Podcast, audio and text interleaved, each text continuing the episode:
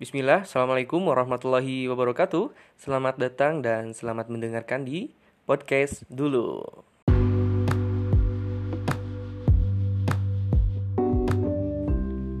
Ya, teman-teman semua Innalillah wa inna ilahi rojiun Kini telah terjadi musibah yang sangat besar Tentunya datang ke Indonesia Bahkan sudah terjadi di seluruh dunia. Ya, musibah ini adalah makhluknya Allah yang dinamakan dengan virus COVID-19. Allah turunkan virus ini awalnya di kota Wuhan, tepatnya di negara Cina. Dan you know, kita tahu semua, virus ini sudah uh, sudah tersebar di seluruh dunia. Hmm, ada banyak pelajaran dan hikmah yang kita ambil dengan datangnya virus ini yang sempat masuk ke dalam pikiran gue yaitu tentang tiga makhluk ya gue anggap ini tiga makhluk pertama adalah bumi bumi anggap kita makhluk manusia dan covid-19 tentu virus itu adalah makhluknya Allah juga. Dan bumi adalah ciptaannya Allah. Oke gue berpikir kayak gini. Bumi adalah makhluk manusia adalah virus. Dan covid-19 adalah penangkal virus. Oke kebayang? Ketika bumi diruksak hutan-hutan digundulkan, pohon-pohon sudah ditebang, lautan sudah tercemar, uh, sudah tercemar dengan sampah-sampah, bahkan udara sudah tercemar dengan polusi, dan kita tahu bumi kita tidak sedang baik-baik saja. Maka mungkin bumi kita sedang butuh istirahat. Nah, manusia adalah virus yang sudah merusak banyak eh, yang sudah merusak bumi dengan banyak kelakuan-kelakuan yang bodohnya yang bahkan itu akan terjadi dampak yang sangat besar. Contohnya adalah ketika menebang pohon, hutan, dan kita mencemari lautan, mencemari udara. Nah, bumi itu kelelahan dengan virusnya, manusia. Maka mungkin kita analogikan bahwa COVID-19 itu adalah penangkal virus. Pelajarannya adalah ketika bumi mengeluarkan penangkal virus atau COVID-19, kita tahu banyak negara-negara sekarang tingkat polusi udaranya menurun. Karena apa? Karena negara-negara sudah memulai program lockdown dengan adanya virus COVID-19 oh, enggak dengan adanya penangkal virus COVID-19. Kita anggapnya gitu dulu ya. Bahwa COVID-19 itu adalah penangkal virus dan virusnya adalah manusia kita masih dalam berpikir kayak gitu ketika negara-negara termasuk Indonesia sekarang lockdown meskipun orang-orangnya bego gitu astagfirullah gue termasuk bego berarti ya eh, meskipun orang-orangnya gak mau bangor gak mau dengar omongan apa kata pemerintah yang harusnya lockdown diam di rumah stay at home tapi masa masih aja nongkrong nongkrong kayak gue gitu ya meskipun gue nongkrongnya depan rumah kayak kayak gitulah pokoknya tapi pelajarannya adalah polusi dan bahkan bumi kita mungkin sedang senang. Kenapa? Karena bumi kita sekarang gak sumpah, jalanan udah lega, polusi udah menurun dan lain-lain. Gak tahu, ini sekarang gak tahu entah esok seperti apa. Analogikan seperti itu. Gue berpikir sampai kayak gitu gitu bahwa bumi kita adalah makhluknya dan manusia adalah virusnya dan COVID-19 adalah penangkal virus. Ya, ya mungkin dengan adanya virus ini COVID-19 pelajaran lainnya adalah uh, kita bisa semakin dekat dengan keluarga kita bisa berkumpul-kumpul. Ya meskipun kita harus berhati-hati kita harus menjaga kebersihan dan lain-lain ya dan dengan adanya uh, COVID-19 ini pemerintah-pemerintah melakukan program uh, lockdown bahkan semua aktivitas-aktivitas dihentikan sekolah dan lain-lainnya dihentikan dan mungkin ini juga yang menghentikan konten-konten perpodcastan gue gitu ya.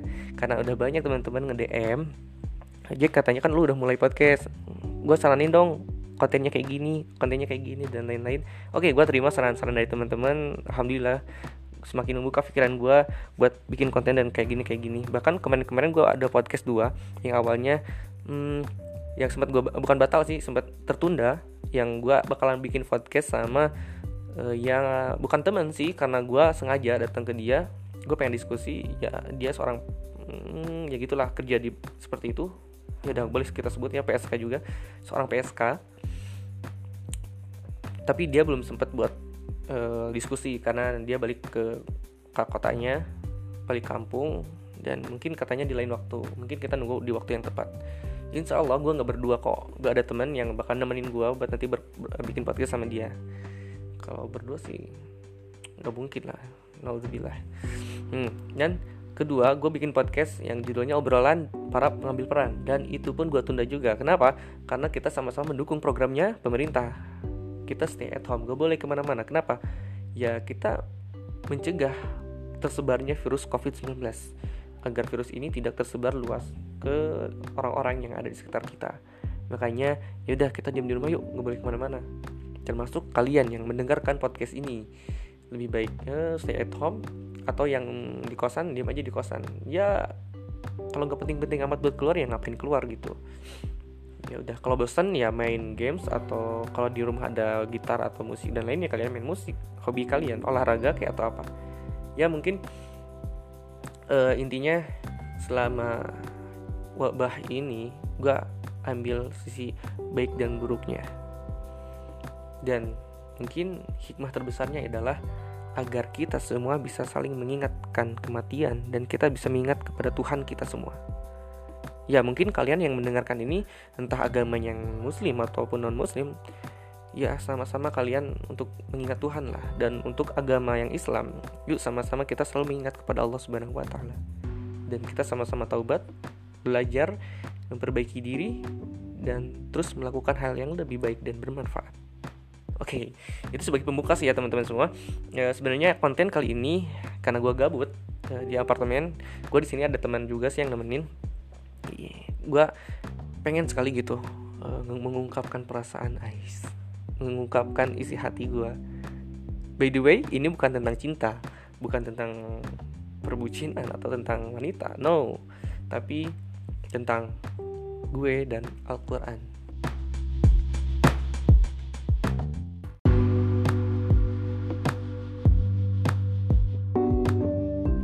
Ya, teman-teman semua, jika membicarakan tentang aku dan kamu, oke maksud kata kamu di sini ada dunia, e, maka tidak akan pernah ada akhirnya. Jadi mari kita bicarakan tentang aku dan Al-Quran. Ya, berbicara tentang Al-Quran, di sini kita akan menyorot empat hal penting yang berkaitan dengannya. Hmm, keempat hal tersebut adalah membaca Al-Quran, memahami maknanya, mengamalkan isinya, dan menyampaikan kebenarannya. Apabila hal-hal tersebut sudah kita biasakan, maka pasti akan membawa perubahan yang signifikan dalam kehidupan kita, baik itu dalam lingkup sempit diri sendiri maupun lingkup luas masyarakat, yang di mana perubahan itu menjadi lebih baik dari sebelumnya. Ya, kita tahu bahwa Al-Quran itu mempunyai fungsi istimewa bagi semua umat. Hmm, salah satunya sebagai petunjuk bagi orang yang bertakwa, hudalil muttaqin, dan juga menjadi petunjuk bagi manusia hudalin nas. Kedua fungsi tersebut baru akan terasa maknanya apa e, bahwa e, Al-Quran itu sebagai petunjuk apabila kita sudah melaksanakan empat hal penting tadi yang gue sebutkan tadi ya. Jadi tanpa hal itu, kehadiran Al-Quran hanya akan menjadi petunjuk dalam arti simbolik dan sebagai nostalgia sejarah doang. Padahal, kehadiran Al-Quran dengan petunjuknya diharapkan bisa membawa perubahan bagi kita, teman-teman. Ya, maksudnya kita bakalan tahu syariat Islam. Kita bakalan tahu mana yang hak dan mana yang batil. Kita bakalan tahu mana yang haram mana yang halal. Kita bakalan tahu mana yang harus kita lakukan dan mana yang harus kita jauhkan. Sehingga pas tadi gue bilang hmm, aku dan Al-Quran tidak seperti aku dan kamu. Oh, maksudnya kamu di sini adalah dunia ya. Jadi maka dapat dimaknai bagaimana kedekatan kita dan cara kita memperlakukan Al-Quran dalam kehidupan kita daripada hanya mengajar, uh, mengejar dunia atau dalam arti lain hmm, bisa dikatakan bagaimana kita bisa merubah diri dan masyarakat sesuai dengan petunjuk-petunjuk yang ada di dalam Al-Quran. Kita dan Al-Quran merupakan satu paket untuk program kemanusiaan uh, dalam bingkai teologi. Cie, gue serius ya, agak serius ngomongnya sekarang. Tentunya yang tidak boleh terpisahkan agar apa? Agar bisa meraih masa depan yang lebih baik, teman-teman. Karena ketika memisahkan diri dengan Al-Quran, apalagi sampai mengabaikan petunjuk-petunjuk di dalamnya, maka ya dapat dipastikan di kehidupan kita akan mengalami banyak permasalahan yang serius. itu gue ngerasain kayak gitu bener-bener gue ngerasain sudah banyak fakta sosial yang menunjukkan kerusakan-kerusakan yang terjadi akibat meninggalkan Al-Quran faktornya itu banyak teman-teman kita sebagai anak-anak muda tentunya menyadari hal itu dan tidak berniat jatuh di lubang yang sama untuk kedua kalinya. Oleh karena itu, dibutuhkan kesadaran yang tinggi untuk mewujudkan kehidupan yang lebih baik, teman-teman. Ya, diibaratkan kayak gini. Seperti ruh dan jasad, kita dan Al-Quran sangatlah menyatu dan saling memberi makna pada satu sama lain. Maka, adanya kemuliaan Al-Quran itu karena kita memuliakannya. Dan kemuliaan kita didapat karena kita mengikuti panggilan dari Al-Quran. So, pada dasarnya, kita dan Al-Quran memiliki hubungan timbal balik dan e, dalam bingkai teologi. Oleh sebab itu, apa membacanya saja, membacanya saja tidaklah cukup, teman-teman. Kita harus bisa mengambil pelajaran dan memahami petunjuk-petunjuk di dalam di dalamnya dan mengamalkan pada kehidupan kita. Dan tentunya kita harus bisa meng, e, apa? Kita juga harus ngasih tahu ke teman-teman kita ke saudara kita, ke keluarga kita, ke doi, doi bahwa kebenaran Al-Quran itu tidak bisa diragukan dan kasih tahu mana yang hak dan mana yang batil, kasih tahu mana yang benar dan mana yang salah, seperti itu. Jadi gini bahkan hmm, apa ya e, banyak pakar keilmuan di dunia yang mengakui e, apa ya bahwa Al-Quran merupakan sumber energi yang sangat luar biasa yang apabila dipelajari dengan baik oleh umat Islam itu dapat menghasilkan hal-hal luar biasa yang bisa merubah peradaban umat manusia saat ini. Namun kenyataannya kan gini loh. Sekarang ini banyak umat Islam yang menjadikan Al-Quran sebagai suatu barang antik doang yang harus disimpan di tempat yang nyaman agar tidak rusak. Itu banyak banget uh, umat Islam, orang Islam lah ya di rumah-rumahnya memang ada Al-Quran tapi tidak pernah dibaca. Ya nggak semua sih, nggak semua orang Islam kayak gitu. Jadi kenyataan tersebut harusnya bisa kita rubah menjadi lebih baik lagi teman-teman. Dengan itu, kita akan mempunyai pedoman yang kuat dalam menjalani kehidupan sebagai hamba Allah dan sebagai khalifah Allah di muka bumi. Jika hal itu dapat terlaksana, maka kejayaan Islam di masa kini dapat kita raih kembali sebagaimana telah diraih oleh para pendahulu kita yang tertulis dalam sejarah dan tidak dapat dipungkiri oleh siapa pun. Kayak gitu uh, maksud gue bikin podcast kayak gini maksudnya uh, yuk karena memang sekarang momentum yang lebih baik momentum yang pas banget karena kita lagi uh, stay at home kita diem di rumah daripada kita gabut yuk kita baca dan pahami Al-Quran seperti apa. Dan uh, kita buat program sendiri di dalam uh, untuk membaca Al-Quran. Contohnya kayak hmm, tiap malam atau tiap pagi kita baca Al-Quran tapi bacaannya yang khusus gitu.